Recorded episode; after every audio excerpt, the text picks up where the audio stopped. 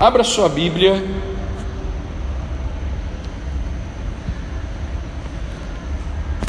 em Números,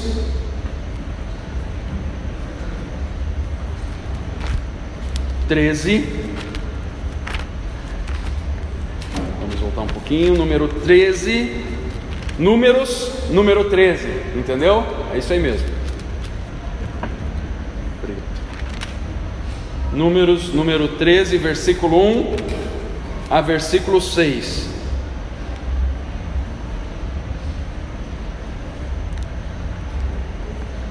Disse o Senhor a Moisés: envia homens que espiem a terra de Canaã. Eu hei de dar aos filhos de Israel, de cada tribo de seus pais enviareis um homem, sendo qual príncipe entre eles. Enviou Moisés do deserto de Parã, segundo o mandado do Senhor. Todos aqueles homens eram cabeças dos filhos de Israel. E agora começa uma lista de nomes para você já anotar aí, se você está pensando em ter um menino. Começa. São estes os seus nomes: da tribo de Rubem, Samuá. Ó, dava um bom irmãozinho para o Samuel, né? Samuá, filho de Zacur. Da tribo de Simeão, Safate, filho de Ori. Da tribo de Judá, Calebe, filho de Jefoné. Da tribo de Issacar, Jigeal, filho de José. Da tribo de Efraim, Oséias, filho de Num. Da tribo de Benjamim, Palti, filho de Rafu. Da tribo de Zebulon, Gadiel, filho de Sod. E assim continua até o versículo 17, dizendo quais eram os príncipes. O que é? Os filhos dos principais líderes. Por que Deus pediu isso? Porque a gente leu esse monte de nome estranho. E o que a gente vai falar hoje de noite, logo após a oração? Vamos orar? Então feche seus olhos, por favor.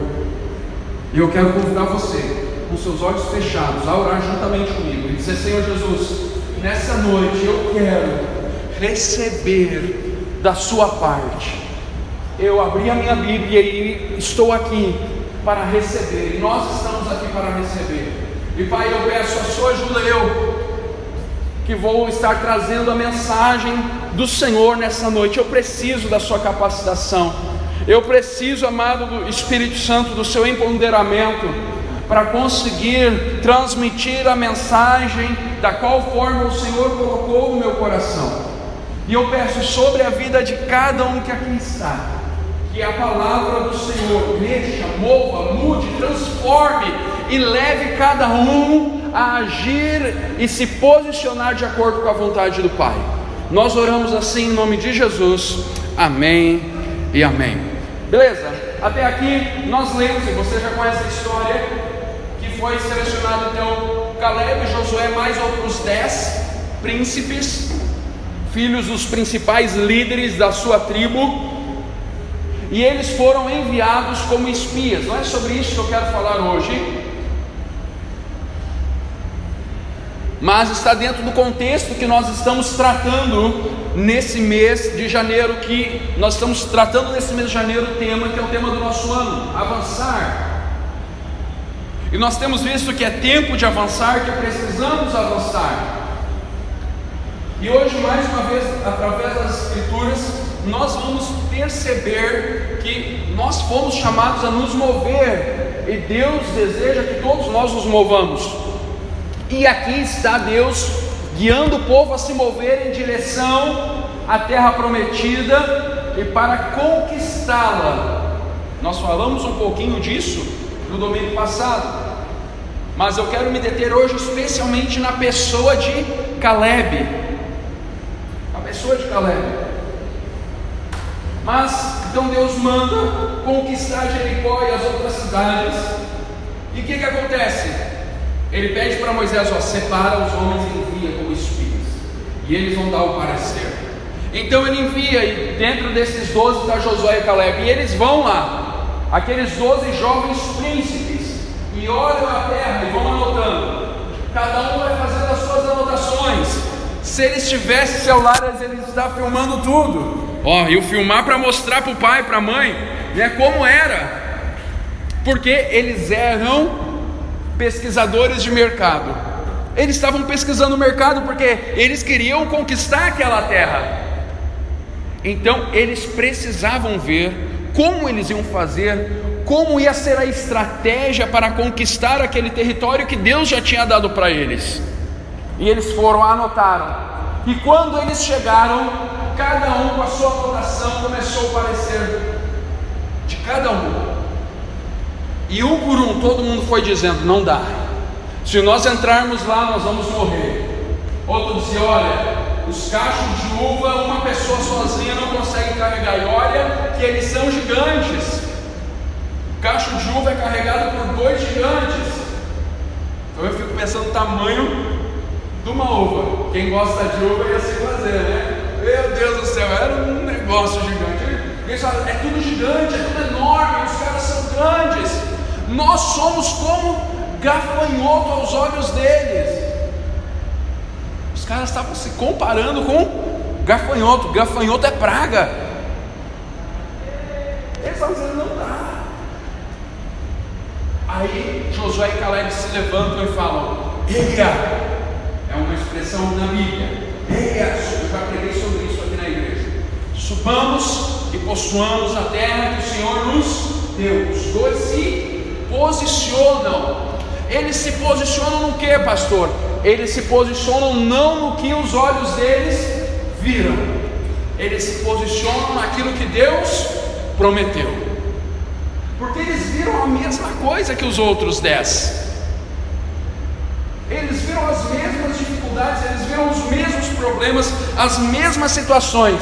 Só que eles já foram para lá com uma mentalidade diferente. Eles foram lá com a mentalidade da fé, a mentalidade da crença, a mentalidade de crer que a palavra do Senhor é poderosa, e se Ele diz, vai ser. Os outros 10 não foram assim. E quando eles viram aquilo, eles pensaram: não vai dar para nós, é melhor a gente dizer, senão a gente vai vir. A gente que é novo vai estar na frente, porque os novos vão na frente para a guerra, a gente vai morrer primeiro, então vamos dizer que não vai dar. E aqueles dois falaram: o Senhor vai nos dar a terra. O Senhor vai nos dar a terra. Se você está anotando os textos bíblicos, esse texto que eu acabei de falar é Números 14, do 29 ao 38, conta essa história. Depois você passa a ler. Eu não vou ler porque ela é bem longa e não é aqui que eu quero me deter nessa noite. Então eles falaram isso, mas mesmo assim houve um desespero do povo de Israel e de toda aquela multidão que estava ali, inclusive aqueles jovens, os únicos dois que viram a terra prometida, pisaram lá e foram líderes dentro da terra prometida. Sabe quem foi? Josué e Calebe. Josué e Calebe. Todos aqueles jovens que estavam com ele, aqueles 10 não viram a terra prometida como donos dela. Os pais ninguém viu, porque todos preferiram a versão dos 10 e não dos 2. Todos preferiram a versão da dificuldade do que a versão da mentalidade correta da fé, que é alicerçada aonde?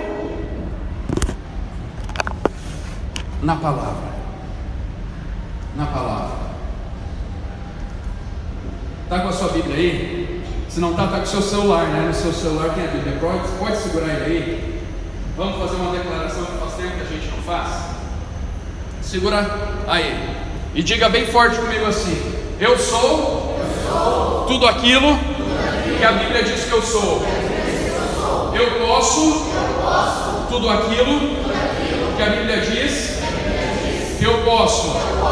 Eu tenho tudo aquilo que a Bíblia diz que eu tenho. E eu devo tudo aquilo que a Bíblia diz que eu devo.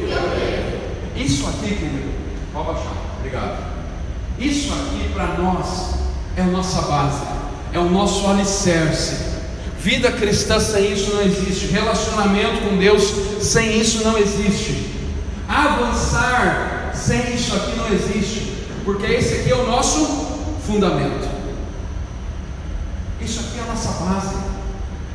Se nós estamos dizendo que nós vamos avançar nesse ano de 2020, que você vai avançar na sua vida pessoal, financeira, profissional, familiar, espiritual, isso aqui é a base. Isso aqui é a base. Agora, todos nós temos acesso a isso.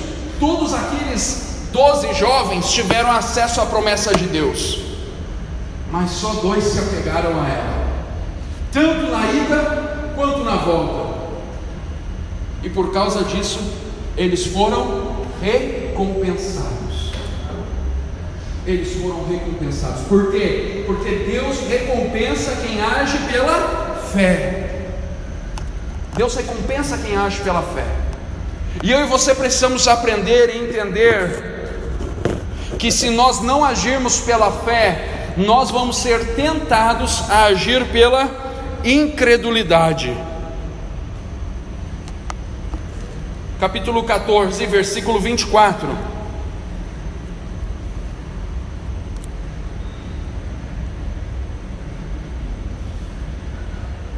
A partir do 20 até o 24. Tornou-lhe o Senhor segundo a palavra, eu lhe perdoei.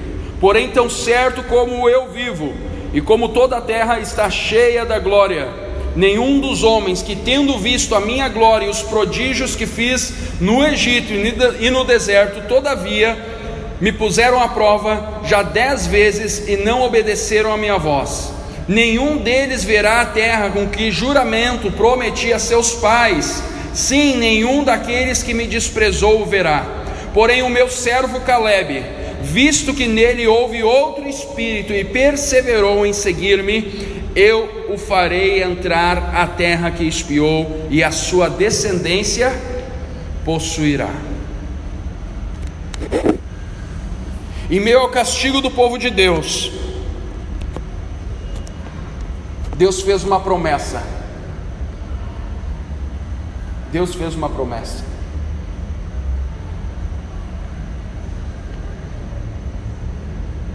Porque uma das coisas mais terríveis para Deus é a tal da incredulidade.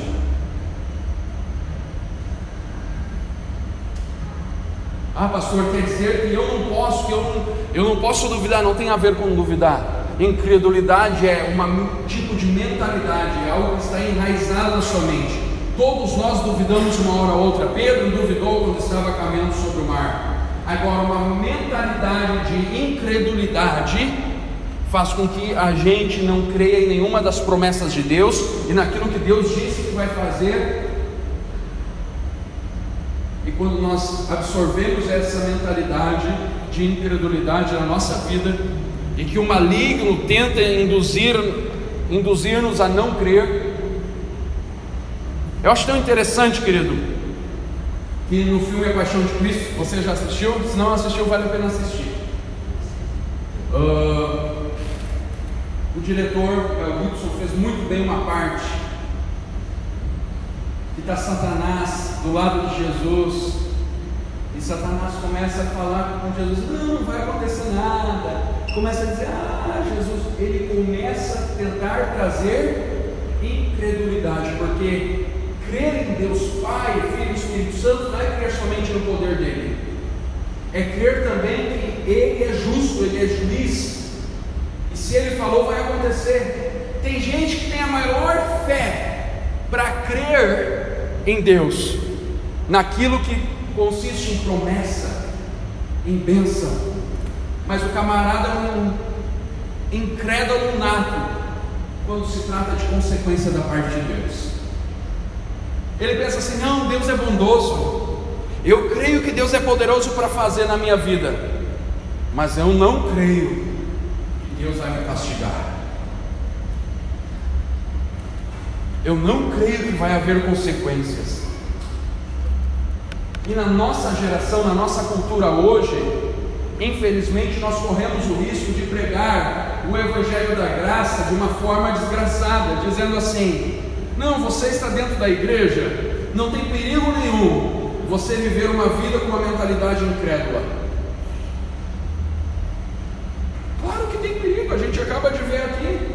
Sabe qual é o perigo? Você não vai entrar na terra prometida, você não vai completar a carreira, você não vai alcançar o propósito. É extremamente incrédulo, cheio de fé para acreditar nas promessas, mas é incrédulo para acreditar no juízo. E há juízo. Ouve aqui. Deus é amor, sempre vai ser gracioso, mega gracioso. Ele é mais gracioso. Se eu fosse Deus, eu não seria tão gracioso assim como Ele é, porque Ele é muito bom. Agora, Ele é um Deus justo, e é um Deus que se relaciona através de como nós procedemos para com Ele. O justo viverá pela fé. O justo viverá pela fé. A fé num Deus poderoso, a fé num Deus gracioso, a fé num Deus fiel, mas a fé num Deus que é justo, e um Deus que é Pai, mas também um Deus que é juiz. Como assim? Nós estamos falando, Deus nos chamou para avançar, mas eu e você podemos dizer assim: não, eu não quero avançar. Deus vai nos respeitar.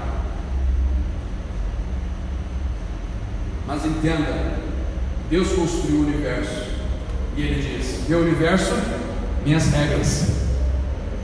E as regras de Deus são as seguintes: existe um princípio de vida que ele é baseado pela fé. E se você quer avançar, você tem que ter fé, e uma fé não parcial, mas uma fé totalitária.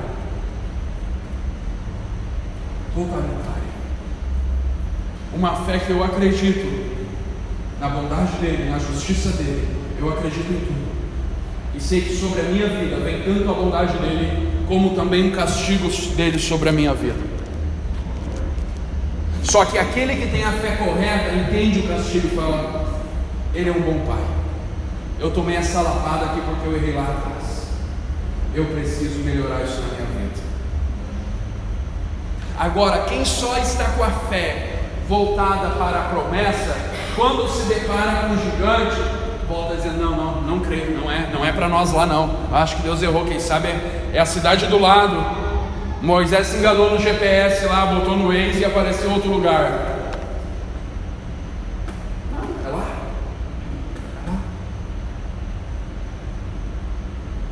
Por isso que o povo ficou 40 anos no deserto.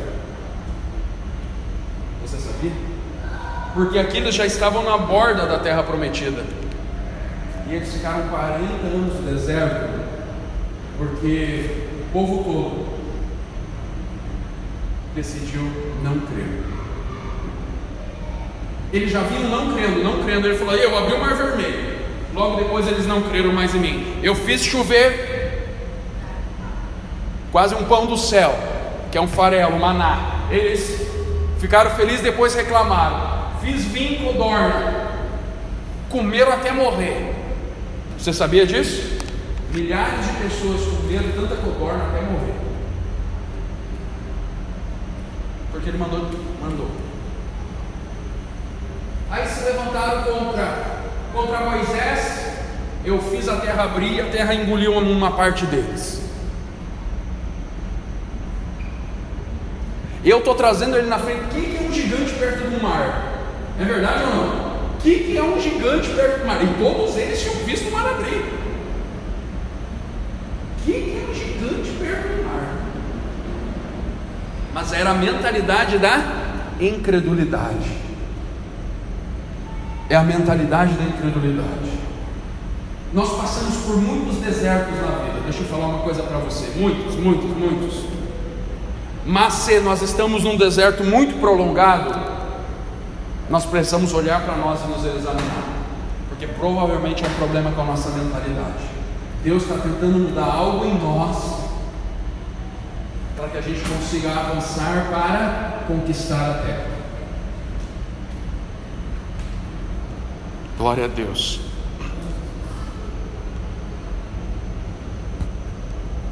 Depois que eles conquistaram, que eles entraram na terra, ainda passou 40 anos, ainda Calebe não tinha conquistado a terra dos amalequitas, porque ele estava ajudando, ele era o braço direito de Josué. Então o que aconteceu? Morreu todo mundo, eles foram, avançaram, conquistaram Jericó, as cidades todas, estabeleceram o reino de Israel. E como Calebe era o braço direito de Josué, ele estava lá do lado de Josué, ajudando Josué a governar e organizar o povo de Israel. Só que passados 45 anos, então 85 anos naquela época, os camaradas viviam um pouquinho mais, tá? Então passados 85 anos, acontece uma coisa. Acontece, isso que eu quero me deter, acontece uma coisa incrível, incrível, incrível. Josué, abra sua Bíblia em Josué,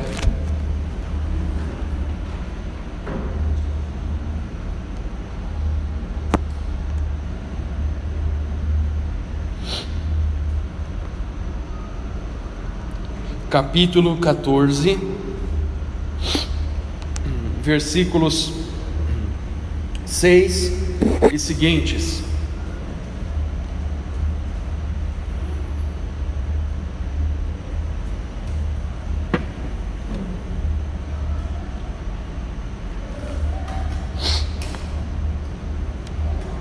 Fala o seguinte, Josué 14, 6 seguintes. Chegaram os filhos de Judá a Josué em Gilgal. Calebe, filho de Jefoné, o quenezeu, lhe disse: Tu sabes o que o Senhor falou a Moisés, homem de Deus, em Cades-Barneia, a respeito de mim e de ti. Tinha eu 40 anos quando Moisés, servo do Senhor, me enviou a Cades-Barneia para espiar a terra, e eu relatei como sentia no coração. Mas meus irmãos que subiram comigo desesperaram o povo, eu, porém, perseverei em seguir o Senhor meu Deus. Então Moisés naquele dia jurou, dizendo: Certamente a terra que pusestes o pé será tua e de teus filhos em herança perpetuamente, pois perseverastes em seguir o Senhor meu Deus. Eis agora o Senhor me conservou em vida, como prometeu, 45 anos há desde que o Senhor falou essa palavra a Moisés, ainda no deserto, e já sou agora de 85 anos. Estou forte ainda como no dia em que Moisés me enviou. Qual era a minha força naquele dia? Tal ainda agora para o combate, tanto para sair a ele como para voltar. Agora, pois, dá-me este monte, de modo que o Senhor falou naquele dia, pois naquele dia ouviste que lá estavam os Anakins e os grandes e fortes cidades. O Senhor, porventura, será comigo para os desapossar, como prometeu. Josué abençoou e deu a Calebe, filho de Jefoné, Hebrom em herança. Portanto, Hebrom passou a ser de Calebe, filho de Jefoné, em herança até o dia de hoje, visto que perseverara em seguir o Senhor, Deus de Israel. Dantes o nome de Hebrom era Kiriat Arba. Este Arba foi o maior homem entre os Anakins, e a terra repousou da guerra. Pensa só, ele estava com 85 anos, e ele chega para Calebe, companheiro de farda dele, e fala: Chegou a hora, a gente já botou a casa em ordem aqui, aquele morro lá é meu. Eu até agora fiquei quieto e não te cobrei nada, porque eu sabia que estava precisando de ajuda, e como eu sou teu brother, eu fiquei aqui te ajudando. Mas agora tua família está toda colocada aí, todos estão. Chegou a minha hora, chegou a hora de cumprir a promessa que Deus fez a Moisés. E ele, aí eu acho, gente, isso é a personalidade de uma pessoa com a mentalidade de fé. Porque mesmo que naquela época os homens viviam 150 anos, por aí, com 85 ninguém está com a força de um guri de 20 anos. Não tem como estar, nem com remedinho, com nada não fica forte, de jeito nenhum. O cara já está com a musculatura fraca, já está meio capenga com a perna, mas a mentalidade dele era uma mentalidade de fé. Por que era uma mentalidade de fé? Porque ele perseverou em seguir o Senhor, ele perseverou em estar perto de Deus. Assim como Josué estava lá na tenda, ele estava perto de Josué, e ele tinha da parte de Deus isso, e ele fala: agora eu vou subir lá, e eu vou possuir a terra. Só que aqueles gigantes que ele tinha visto ainda estavam lá, e os filhos dele. Então o que que quer dizer?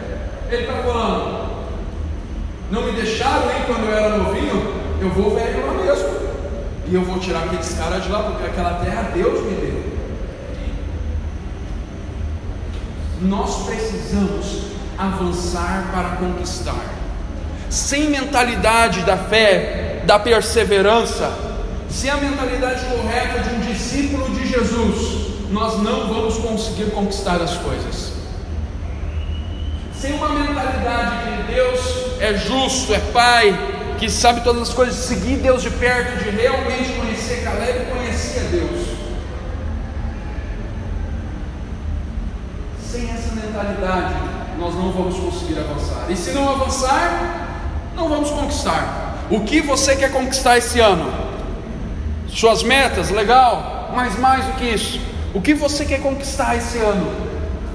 Para você conquistar, você precisa avançar. Para eu conquistar, eu preciso avançar. E para eu avançar, eu tenho que olhar para dentro de mim e ver o quão estou crendo em Deus, perseverando em Deus e buscando a Deus. Ele só viu e viu os filhos dele firmarem na cidade de Hebrom, que por séculos, se eu não posso dizer milhares de anos, foi uma das cidades mais prósperas de Israel.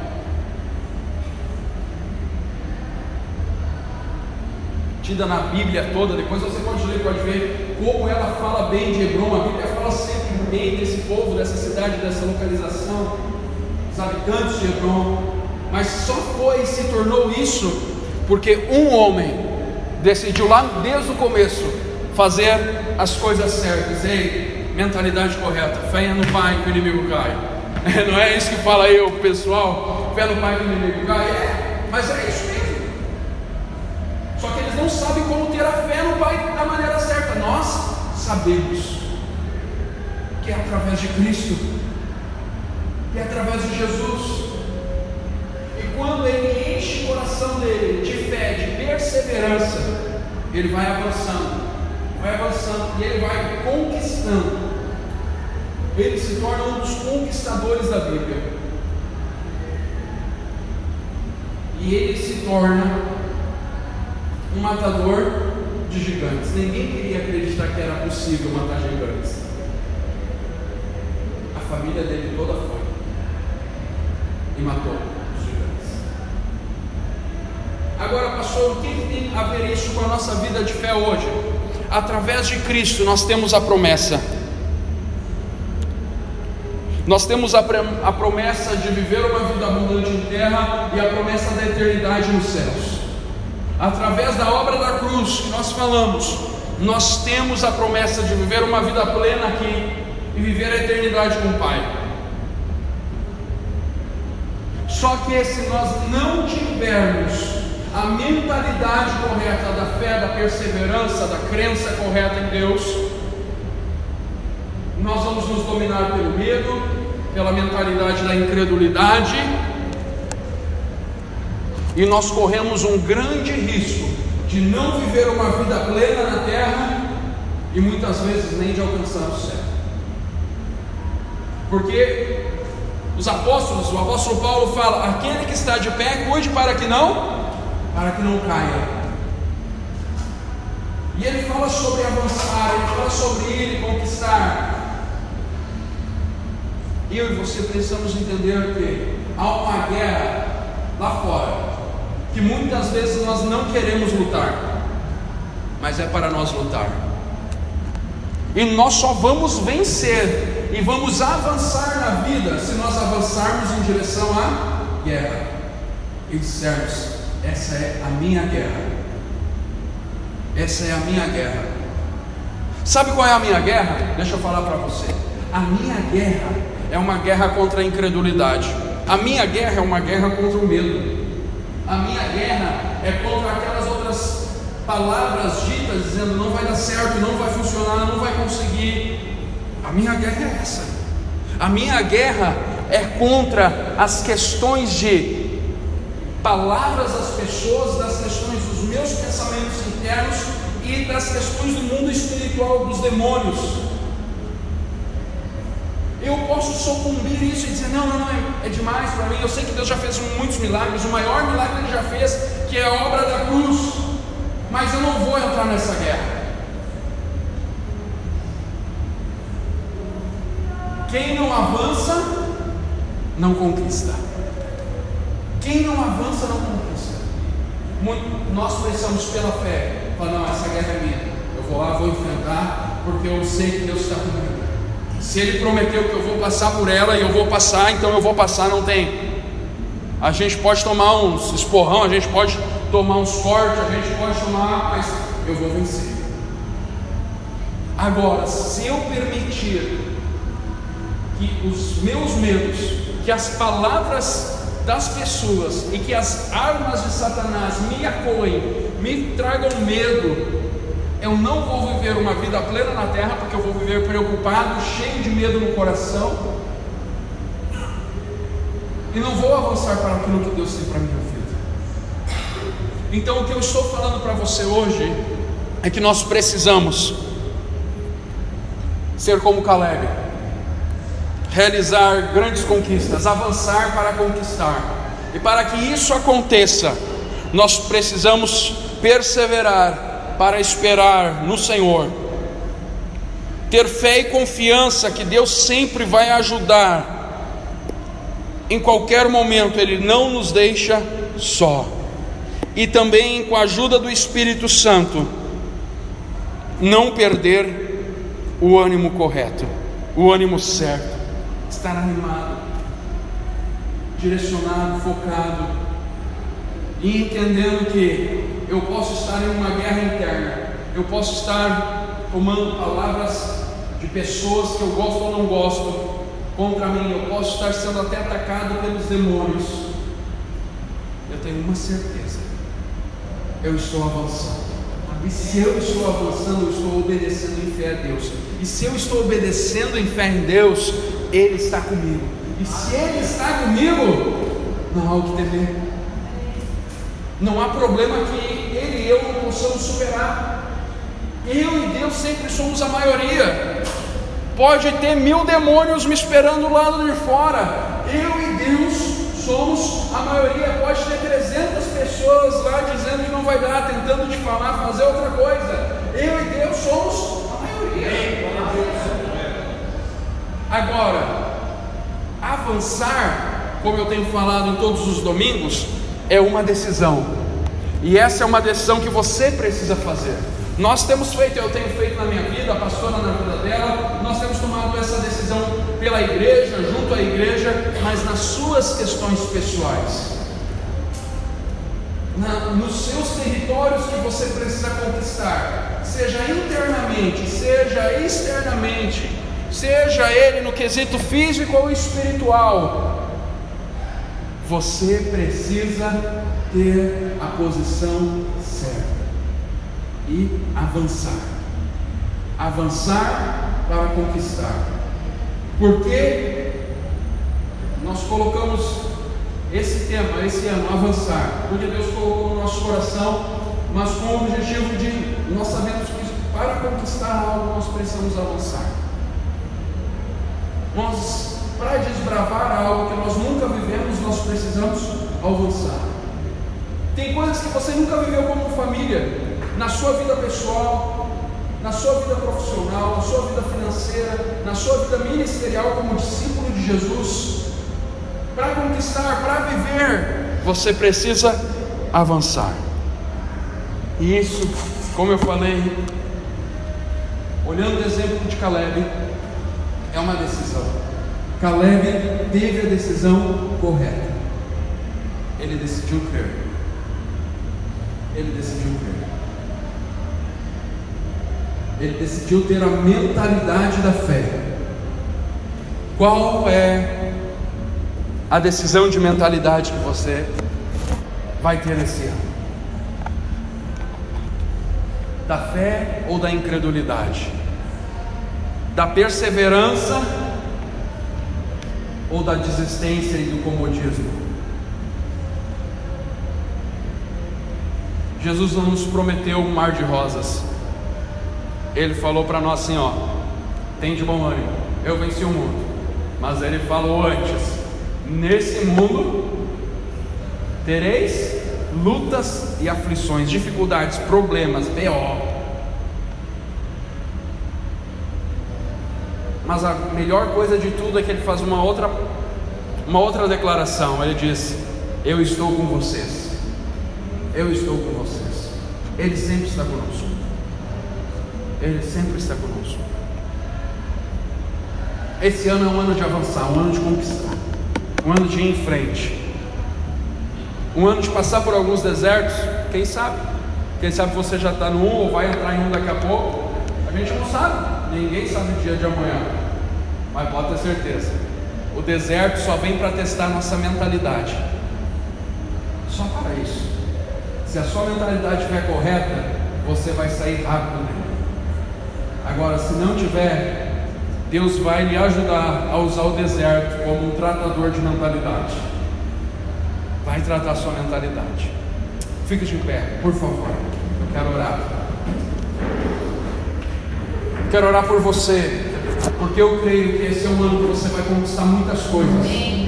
No final do ano, quando nós nos reunimos aqui para celebrar as coisas que conquistamos nesse ano de 2020, nós vamos ficar impressionados. Sabe por quê? Porque nós juntos, você e eu, escolhemos ter a decisão da fé, a mentalidade da fé e avançar pela fé. Então eu quero convidar você, feche seus olhos, vamos orar de acordo com a palavra, de acordo com aquilo que o Espírito Santo falou no seu coração. O Senhor Jesus, Ele morreu por mim e por você, para termos uma nova vida, uma vida e vida em abundância. Ele nos deu autoridade no nome dEle, para guerrear o bom combate, para ser mais que vencedor. Ele está conosco. Mas agora faça a sua oração dizendo para Deus: Deus, eu decido não ter e não permitir que a incredulidade domine a minha mente e o meu coração. Eu decido crer em Jesus e na obra dele e em tudo aquilo que ele conquistou para mim.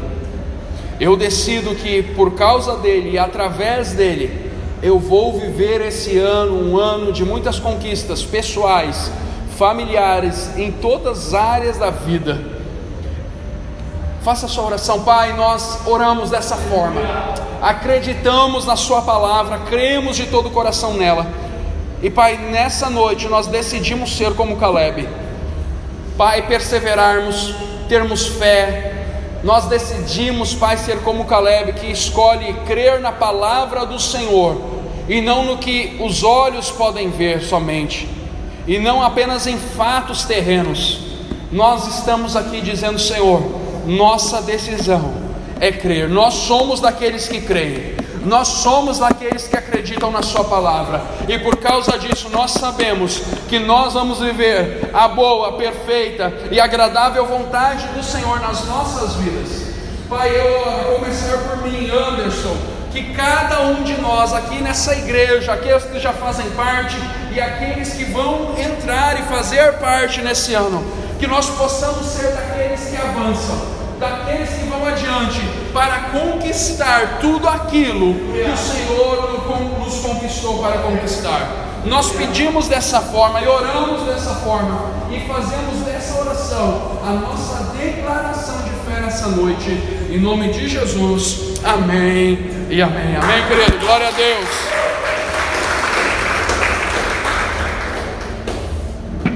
Dê a mão para a pessoa que está do seu lado. Vamos orar rapidamente.